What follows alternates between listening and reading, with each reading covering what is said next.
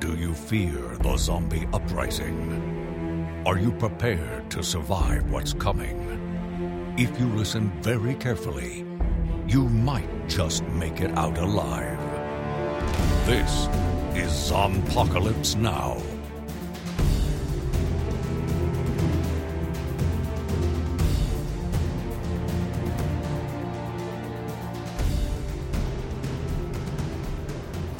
Welcome to Zombpocalypse Now Yes. for this um, evening's z- z- zombie show.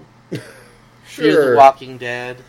Uh huh. Uh, it's okay. Uh, we should probably get off of this right off the bat. Yeah. Um, so tonight's episode might be a little strange because le- legitimately 15 minutes ago, Tim and I were notified that a very good friend of ours, uh, a guy named Dave Barry, uh, who had been uh, suffering from stage 4 lung cancer, uh, died tonight. Uh, we're not 100% sure what time, but we it's about 10 20 now and we found out maybe 15 minutes ago Yeah. so Uh, it's it's uh, I, uh, we're both writers, and um, it's one of those things where you go, "Oh, look, I'm a writer. I have none of the right words." right right and you know it's one of those it's also one of those situations where um if you knew Dave Barry you would know that it is 100% Dave Barry to have his death announced five minutes before you're supposed to start a podcast. Like that is one hundred percent who he was. He was. Uh, I like. I called my friend Molly. I called Molly Mhm. Uh, to tell her, and she was like, "Are you calling me to say En Vogue is to talk about En Vogue on on the the Billboard Music Awards?" And I'm like, "No, Molly, I'm calling to tell you that Dave Barry died tonight." And she was like, "Damn it, Dave Barry," because you know he was a like a force of nature yeah, yeah, he was. that somehow knew the perfect t- perfect time to inflict himself on you to cause some sort of embarrassment or damage. And I do not say that as a, as a diss or or, or bad mouthing the dead or anything like that. It was like magic. It was magic and in some ways that sort of thing has to be celebrated about a person Um, I moved here in 2005 and uh, got involved with the independent film community and sat in the back of the room and just listened to people when they were talking about their projects and sort of soaking it all in for about six or seven months. And the first film I worked on in Kansas City, Dave was one of the people who helped shoot it. And it was Dave Barry and Paul Campbell. Mhm. And so I was building a lot of the, the relationships that have been very important to me in Kansas City since I moved here. And um, he edited the first version of the film that we made a feature film uh, that no one will ever see because it's garbage. Uh, the script is actually pretty decent. I'm very proud of actually some of the parts of the script, but the execution, I made so many great mistakes on that film that I had like years worth of of credit against my mistake balance Mhm. because of that film. Oh, uh, and I do not even. I still don't know exactly how much money I dumped into that picture.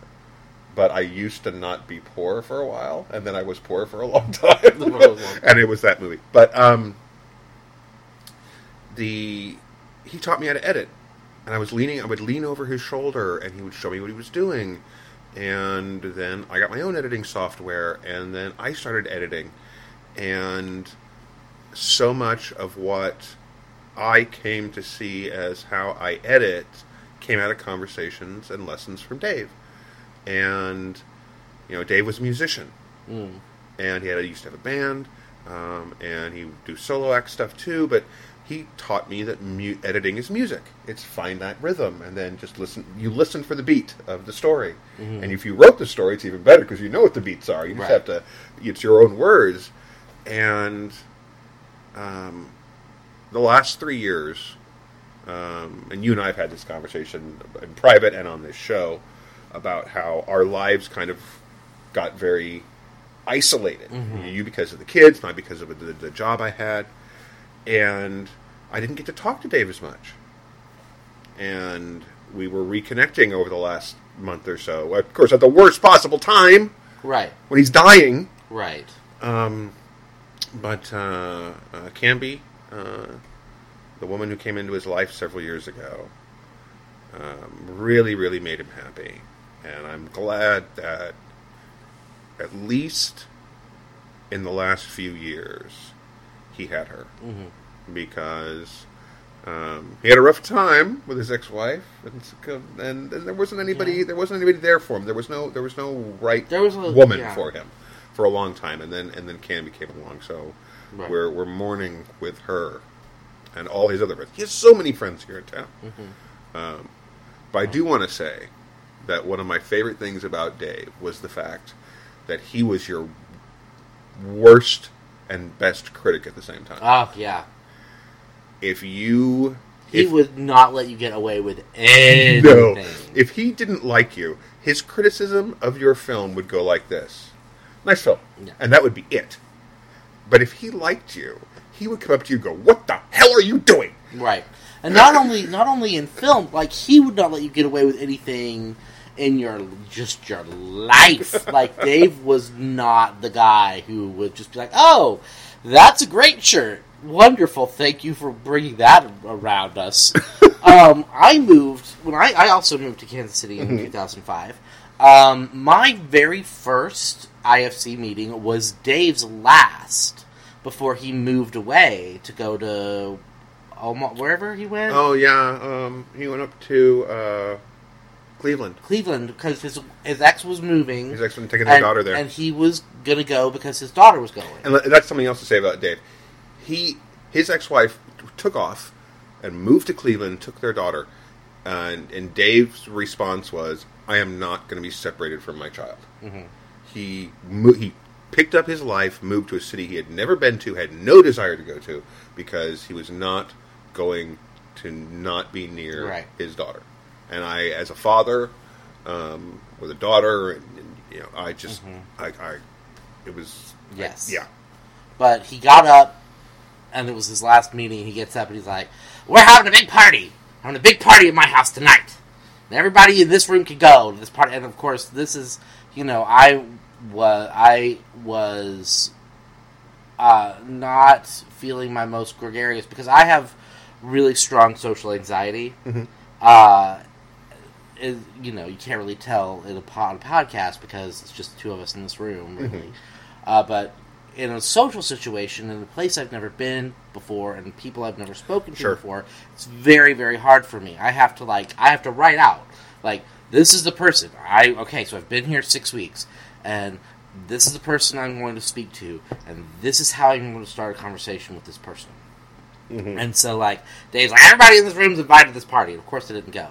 Uh, but then, like, we would get these weird, like, video submissions from from Dave in Cleveland because he went and started, and of course, kept making films. And so, like, whenever we would have a contest, we'd get this random video from Dave in Cleveland that may or may not have anything to do with what we were we were the the film competition was.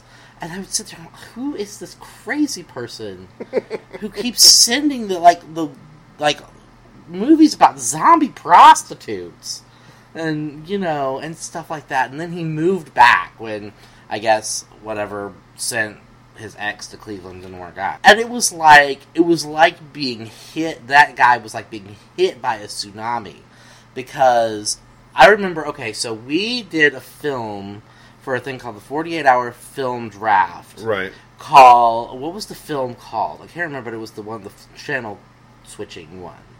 Oh God, I don't remember. But it was basically think uh, Kentucky Fried Movie, Right. Uh, you know those those classics of of just one skit after another, Uh-huh. but it was like media based.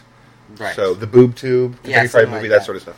Um, and I starred with our friend Curtis Smith Mm-hmm. in a segment called Walker Sexist Ranger. Which people still love. I still love so Walker damn Sexist funny. Ranger.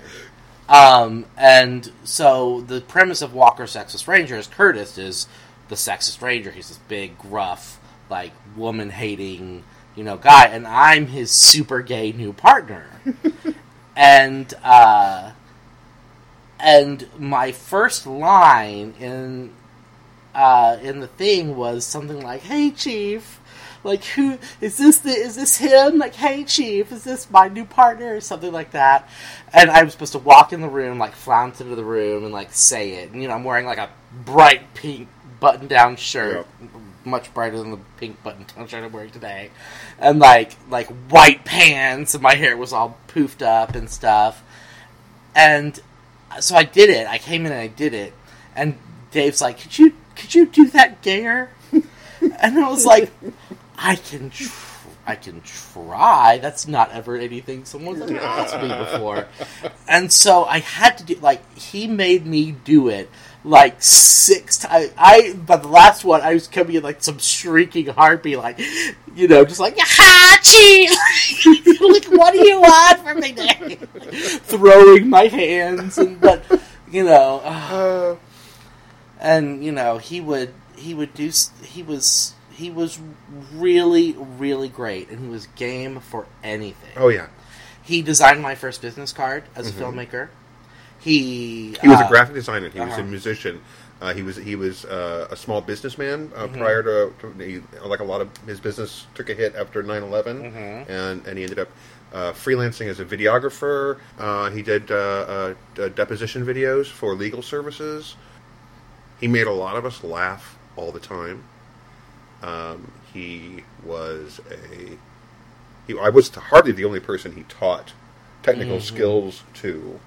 Um, in terms of he was he was very generous with his time with teaching people working on stuff. Um, he had a personality that if you if you didn't spend a lot of time around him, you would think he was very very uh, abrupt and abrasive, and um, sometimes a little too sarcastic. And all of these things were actually true. yes However, all true statements However, uh, he was also uh, warm and loving, and he loved his daughter. He loved his friends. Um, my daughter came to visit uh, for a week uh, several years ago, and Dave was just ecstatic about meeting her. Mm-hmm. He and he and I had spent so much time talking about our daughters, so much time talking about our lives. We both struggled with depression for many years, um, and so he and I had a lot of late night conversations. Um, hunting for dogs in snowstorms is a thing we did once. Uh, one of his dogs got out. Um, yeah, just. Um,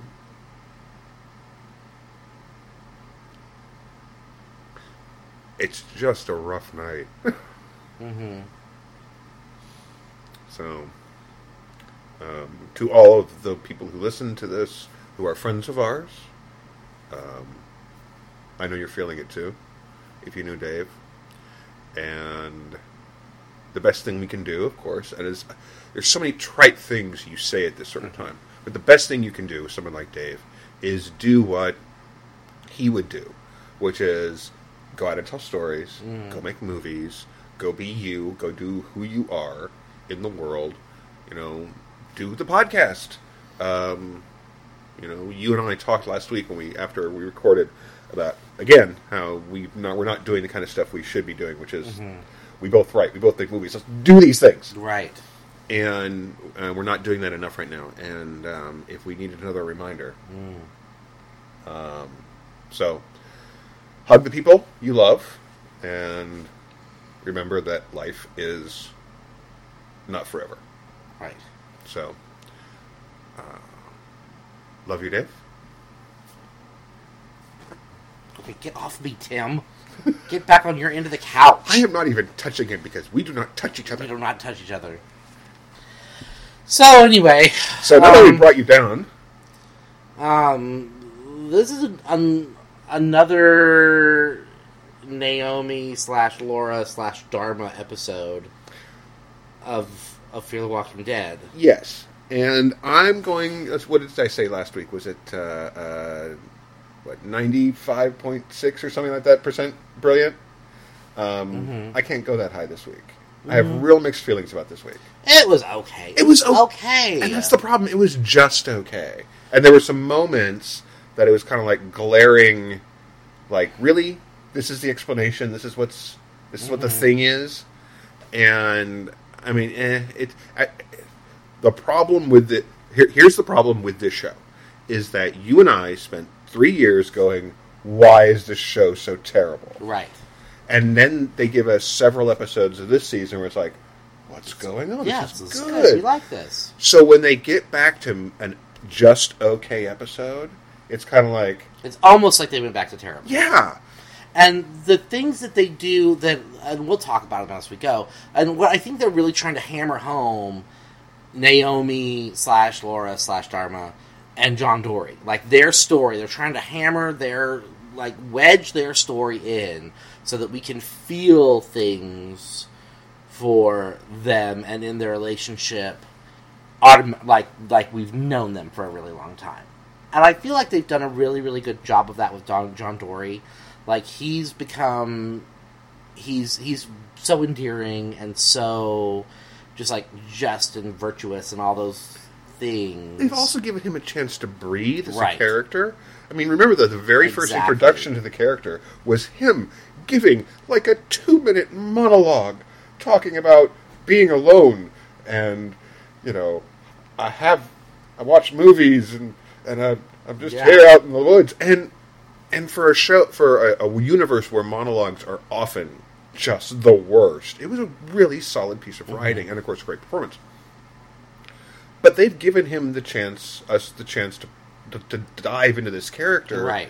And have, and they have not actually done that with Naomi. not very well. They've the the few the, they've they've established that she is a runner, Mm-hmm. like that she cannot uh, stay. Like she gets antsy, and we've not been given any of that backstory to figure out why that is. Mm-hmm. And it feels like they did really they did a disservice to the character by making it basically an info dump tonight. Right? Yeah. Um, and it was again, it was fine, but I think it could have been handled better. I think if we would have been given a, like one more Naomi, even not even full episode, even another half episode Mm-hmm. for Naomi, then we would it would not feel so rushed. But tonight feels really rushed. Yeah, and and between that and a handful of individual things that you look at it and go, "Really? Are we Mhm. are we sure that's what we're going with?" okay, whatever. And yeah, so I mean, it's it's it's if you just look at the individual things that are wrong or or you know prob- really problematic, they don't add up to that terrible of stuff. Mhm. But when you've got that sort of rushed, cramped feeling of this story, um, it yeah, it does. It's it's unfortunate, especially after some really strong episodes like last week.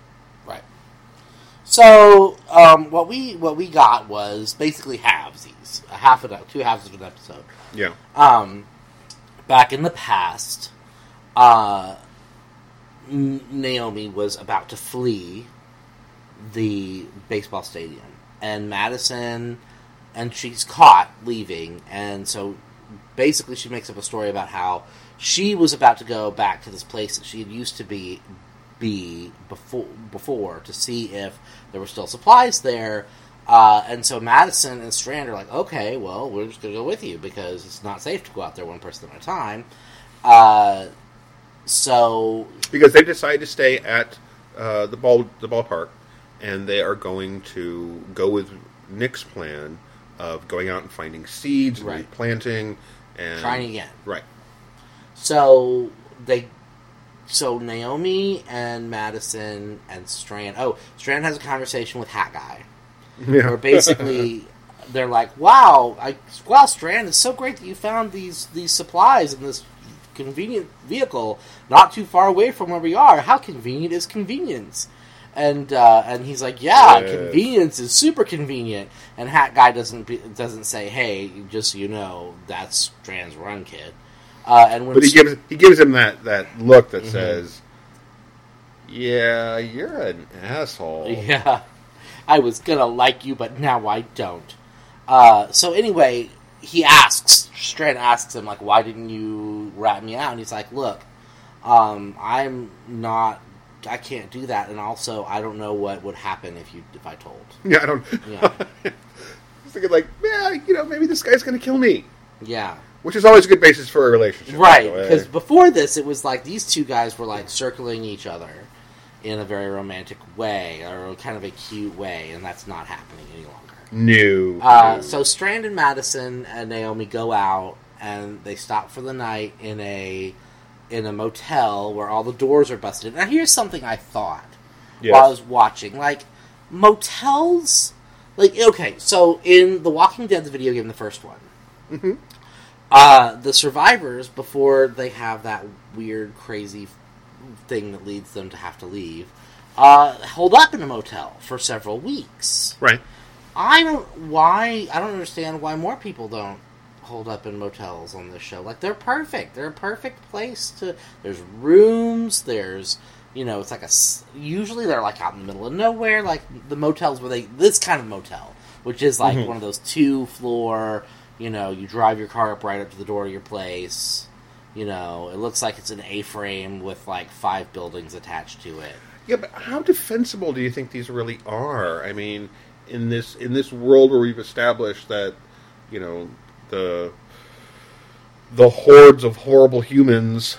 Oh God, I, I did I did alliteration. there. Uh-huh. That wasn't intentional, but um, you know, are everywhere, and Right. they're, they're coming to kill you and take your things. I mean, they're you look at these these long strip buildings where it's door, you know, room next to room. There's, you know, they usually have one entrance only.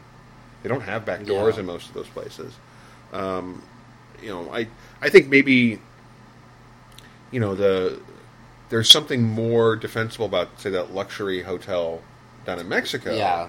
where you can actually seal off a bottom floor and defend the top, you know, upper levels if you have to, or whatever you, however, which they you know didn't particularly do. Yeah. Here's one of those little weird things that like irrit- that it popped out at me. Like, okay, so they get the, all the rooms are basically busted in, Mhm. and so they go into the lobby, and there are these two walkers in there, and they. Madison kind of susses the story out, which is basically these two people had like three cans of beans between them, and they must have gotten in some sort of fight and shot each other Right. and died. And Madison's standing there holding the can of beans, saying they shot each other over beans. And then Strand walks in, arms full, from snack bar or something, Vending machine. vending machine somewhere. Like these two people killed each other over beans before they went and like checked the place to see if there was some sort of food somewhere in the. It's almost like it's a sight gag because he comes. She goes, "Where have you been?" He goes, "Getting dinner," Right. and it's like it's like It's- they went for the joke Right. without thinking about without applying the logic or, or not not necessarily that they went for the joke. Maybe that I don't even know if they were telling. They knew they were telling a joke it's possible because it's didn't. you know because or maybe there's just like that's just how good of survivors they are now. It's like the first thing he did was scan the place to look for food, and these people were not such good survivors, and they Yeah, but I just that just seems like a, a really it was so it was glare. The reason Yeah. I'm bringing it up, the reason we're spending so much time on it, is because it was pretty super glaring. yeah. Well, because I mean, the idea that somebody would not go for the vending machines I mean, Mhm. is ridiculous. Right. It's, it's it's just ridiculous. Right. So yeah, yeah, it's the first of the. Really? Are we sure? Yeah. Okay, whatever. So anyway, this is when Naomi tells them that they were that they're heading for a FEMA location, Mm-hmm. and that this is a place that she was at for a short amount of time. And she's like, and Madison's basically like, "How do we know this stuff's here? There's still stuff here." And Naomi's like, "Believe me, you would not want to go into this place." And so uh, she then she tells them that she was actually she was actually leaving. She was actually about to she was trying to escape. Mm-hmm. And uh, uh, Strand's like, "How dare you? How dare you try to escape us? Like, why would you do that?" And the hypocrisy levels in the Yeah. room, lo- you know, fill up the room, hit the ceiling, bounce back down. Well, he's obviously feeling very, you know, uh, feeling away about this, you know, because he's feeling like that. Serious case of projection is what Right? doing. Yes. Thank you. Words. Words. So they go. Oh, they're like, "Well, Madison's like, well, I guess it's bedtime. We don't need we don't need anyone to stay up and watch the place, and you know, oh, and definitely, especially considering Naomi just told us that she's a, a flight risk, you know." But when they wake up in the morning, Naomi's gone, but she didn't take their car, and she left them the map to the FEMA place. Right. So uh, Naomi gets there, and it's full of walkers. Mhm. And so she kind of taps on the door and gets all the walkers to come to her. And then, uh, Except for the ones who will strategically show up later as the plot demands. right, of course, you know those those walkers always exist. We don't Yeah. even have to mention them. So then she like goes in, like through a back door, and she finds some crates and stuff. Does she load stuff into that truck, or does she just know? No, she just go, she just goes to the. Um, Because I know she opened a crate and looked inside of it and like looked at well, she stuff. yeah she opens up in the crate, and inside the crate are guns and uh, various things and a notebook. And she starts flipping through the notebook, and initially the first few pages are about medical things. And my first thought was the big reveal is that she was never actually a nurse. Oh yeah. and that's just and but then but uh, apparently not. So she gets to a section on uh, on growing on planting and growing Right. things, and so she looks at it, she closes it, she puts it in her bag, and then she pulls out a, a ring of keys. The Uh, I JIC is is and so of course not knowing what this means at the moment, you look at it and think it's somebody's initials or it's the way she holds it, it's, it's meaningful. And then she starts making her way through the rest of the building. And at this particular moment, it's like all the things that we do not like in this show start, to, happen. Yeah. It's like, oh, look, there's an empty crib. Right. And we're like, oh no. Uh, no, we don't want to know that. We don't want to see that. Um, well, it's not as bad. Like in the very first season of The Walking Dead, there was a scene where, or no, it was back when the prison was destroyed and Yeah. we thought Judith had been killed, uh, and there was just her car seat just full of blood. And Right, like, yeah. Oh, that's really Did that's not not fun. need to see That's this. not a fun thing to see. Um, but there's no blood in any of these cribs. No, but we- but we we see- know kind of. and you go through and you see all these different rooms that are like full of children's artwork, Mm-hmm. and we're like, oh, this is not going to be pretty. But we never see any child walkers. We do see one. Madison kills it at the, Yeah. uh, but it's oh, spoiler alert: Madison and Strand show up. yeah, they get there Oh yeah, after. Well, so after Naomi forgets everything she's ever like had survived this apocalypse with the knowledge of like because she's like walking through and she's like looking at things and like she sees some photos some pictures that children had drawn on a wall and i don't know it's like a cafe. She's, they're in this like break room cafeteria space. There's Uh-huh. like one of the little uh, holes in the wall, the little bar thing that like, Right. goes into a kitchen, and there's bodies on the floor. And you see shell casings, and and just all this stuff.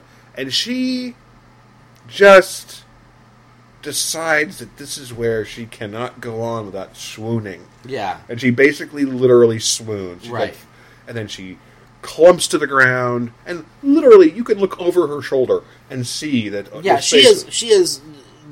She's pulled all the walkers to like a glass window, and so mm-hmm. they're all at this window, and she's walking behind them, and it's one big room. Mm-hmm. And then, so she when she falls to the ground, all the walkers, and this was actually a very cool shot. I thought all the walkers stop stop banging on the glass and mm-hmm. turn around and start heading towards her. And so she has to like escape, and she escapes to like some scaffolding and And all the plot walkers show up from other directions that weren't there before, and Right. so she's like s- completely surrounded, and she's she's scrambled up, and she's up there, and she's crying, and the door bursts open, Mm-hmm. and it's Strand and Madison who have come to save her, Right. or something.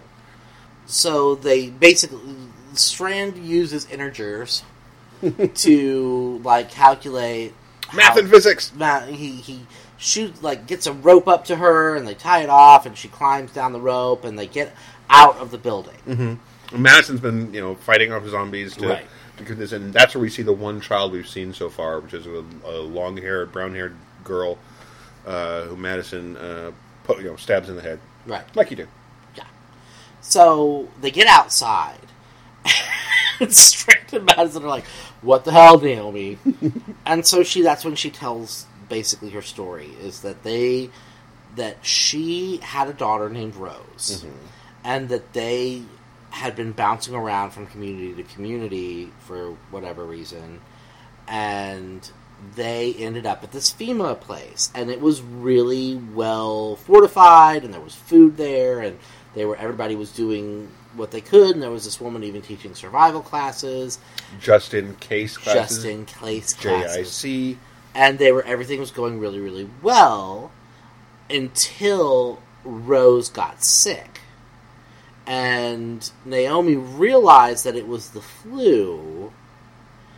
And so instead of telling anyone that her daughter was sick Naomi locked the child in a supply closet and went to go look for medicine Antibiotics, specifically. antibiotics specific to help her with her flu.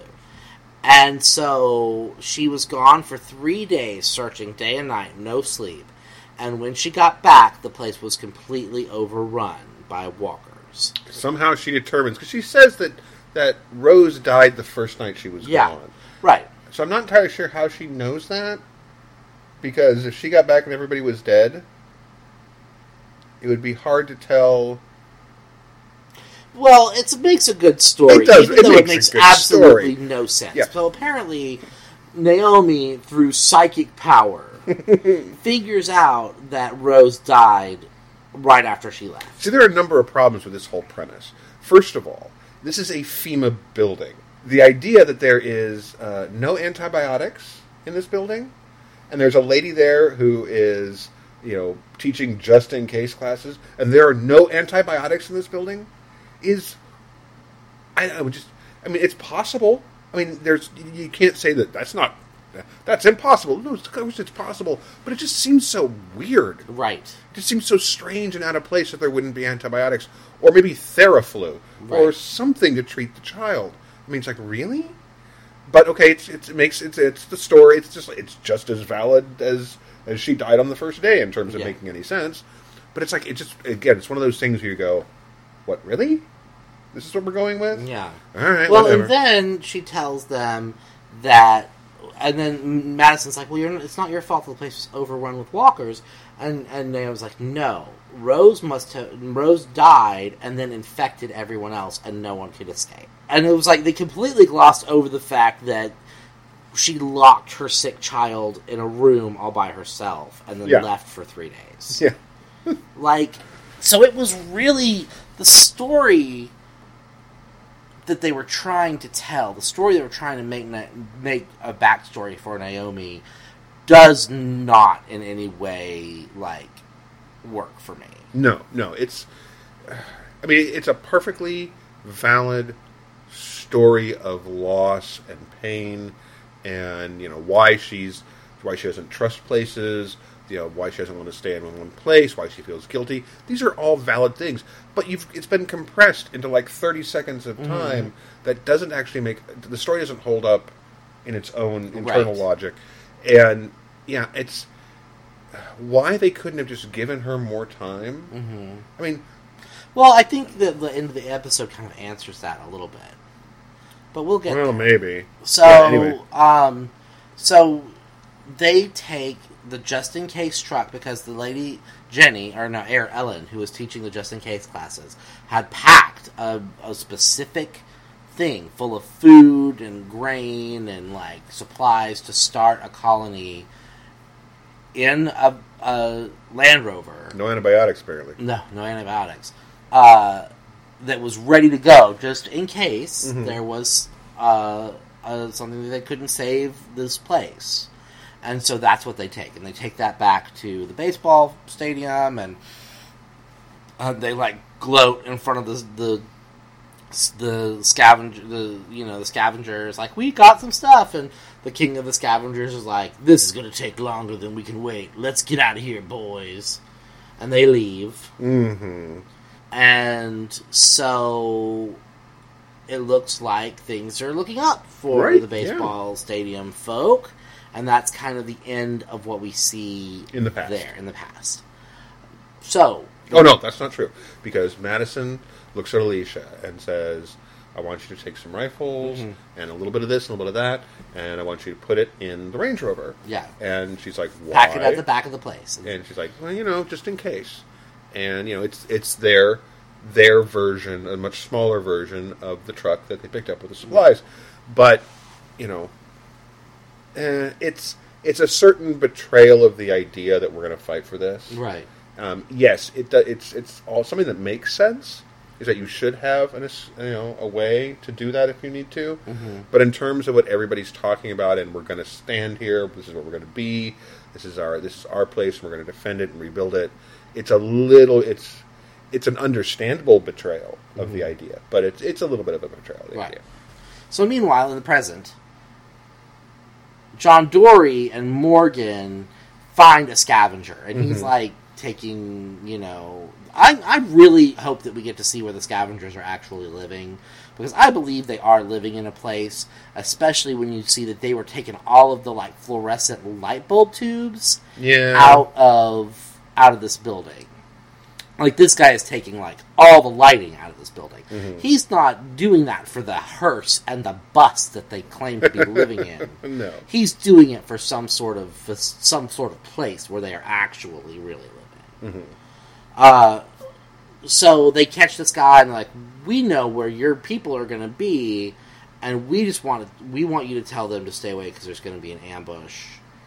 Uh, Well, first you see the guy. You know, he's standing there, and then you hear John Dorie go, um, "All right, so I have a gun on you." yeah, and we're going to, and you're going to I'd like you to turn around and we'll have a conversation and if you you can go for your gun but I'm faster than you Yeah. and um, I'll try to hit your hand but you know eh chances are I will but I could be wrong and you know I could kill you and the guy whips around with the gun and John shoots his finger off Well, no, he doesn't. No, he doesn't because he turns around and then Morgan comes out, Oh, right. and they're all standing there, and they're like, like John Dorie is. I would say from the blocking of this scene, not standing any farther away than he, I am sitting from you from this guy. it's very close yes and he has got a gun on him already. Mm-hmm. And then there's Morgan standing there with the stick, going, "I wouldn't do that if I were you." And the guy goes for his gun anyway, and then he gets his finger shot off. right and so And that's when they tell him, like, go back to your guys. Tell them don't go to your new, latest meeting place. you know it's going to be it's, it's going to be bad It's going to be bad. And so then that was actually the beginning of the episode, and then basically it goes back to Alicia and and and Strand telling the story that we just about the past. Well, Strand probably mostly because he he knew that was mm-hmm. was going on. Anyway, so uh, we get to the place, and it's Al and Alicia and Lucy and Strand, and they've set up kind of an ambush for the scavengers. And then this one suburban comes driving up, and they're like, "Oh, only one? What's going on?" And it's John Dorie and Morgan. right and Morgan's basically like, I'm here to say to tell you, like, you don't have to do this. This does not have to be the way that we can, you know, like you're good people and blah blah blah blah. blah. And Alicia's like, ah, aggro, blah blah blah blah, kill them all. And he's like, "They're not coming. We told them Yeah. to stay away." And then suddenly there's a noise. Then work around, and all the trucks show up. Yeah, And you look at this scene, and you realize that the plan that Alicia, Strand, and Lucy had would is, not have worked. is a very dumb plan. Right. It is a it is a monumentally stupid plan because there are three of them, admittedly, with automatic weapons, but there are dozens of the scavengers. Right. Oh, and they tried to like rope Al into this plan, and she was like, "No, no, no, no, no. I'm just here to watch it record." And and Strand was like, "Do you think that's actually going to work?" And she's like, "It has before," which makes me wonder, like, what has Alicia or not Alicia Al seen in Yeah, her travels? that's true. Because that's some very cryptic shit that she just said. Yeah. So anyway, uh, they show up and like they're all like, "Bah, we're gonna shoot each other," and Morgan's like, "So there's got to be a better way." And then all of a sudden, Well, no, wait, wait, before that, before that, we get a little bit, we get a little bit more information here because the the the head, quote unquote, head of the scavengers has got his gun out and he's you know eh, pointing it at Alicia and he's like, "I'm sorry about your brother," and she goes, "I'm not sorry about yours," and he's like, "Grr," makes face and Yeah. tightens the gun, and then the radio crackles, Right. And you hear this voice, and you can't make out who the voice is, and I looked over at you and I said. And now Madison is revealed as Queen of the Right, Scavengers she's taking over. and we see a Range Rover pull up. We're And they were kinda like, and and Strand and Alicia are like, "That's the Range Rover. How did you get the Range Rover?" And then Naomi gets out of it, and Naomi looks legitimately terrible. Like she looks, she's wearing some weird checker colored. And we've been making fun of the way that the scavengers have dressed. oh yeah, the Scavengers' clothes are terrible. Right. And she's got her hair all slicked back weird. Mm-hmm. And that makes me think that maybe the things that we heard from Naomi before were probably maybe sort of a lie. Because I think maybe Naomi is another scavenger plant. I think that's what we're. She we're may find- very well be. out. I mean, she's it's such a. Uh, I don't know. Anyway, anyway, the you know John Dorie's like um, Laura, Laura, and she's like John. Alicia Alicia is just like, no, I am not having this. He turns around and is going to shoot Naomi, and John jumps in front of the bullet and gets shot in the side. and he goes down, and the camera pulls away as he's lying on the ground, and and you know uh, Naomi is trying to staunch the bleeding, and and we're like, if you kill John Dorie, kill John Dorie, so there will be words, we will have things to We will say. have things to say. I will write a strongly worded letter. AMC. But I mean, it's uh, I'm I, it, there's there's a lot good good going on with this episode, but it's so rushed when it comes to Naomi's story that even if it's a lie, it's not. It doesn't feel right. Mm-hmm. Uh, even if it just turns out to all just be you know her telling a story to get what she wants, um, I'm not. I don't understand what Strand and Alicia and Lucy's plan was. Was their plan to die? Mm-hmm. Is that their goal? Because they were going to die. Right. This was this was not going to be a solution to the problem. They were not going to have a chance to defeat the scavengers this way. Right. I don't understand what the what the logic is. Um, and then on top of that, you have the little niggly things like every time I see the scavengers vehicles, I'm thinking these are such incredibly gas guzzling vehicles. Where the hell is a hybrid? You Right. know, could, get, bring me a Did small you notice Toyota. the hearse? I couldn't help. Like I Yeah, the was, I saw the nurse, the hearse, and I was like, "Ugh, the, the scavengers are driving around in a hearse." I and, and more and more I see of them, the more I'm like, "This is all like a big show." The the the bus and the like stopping in front of a thing, and like they have got to have somewhere that they are living. It's so odd.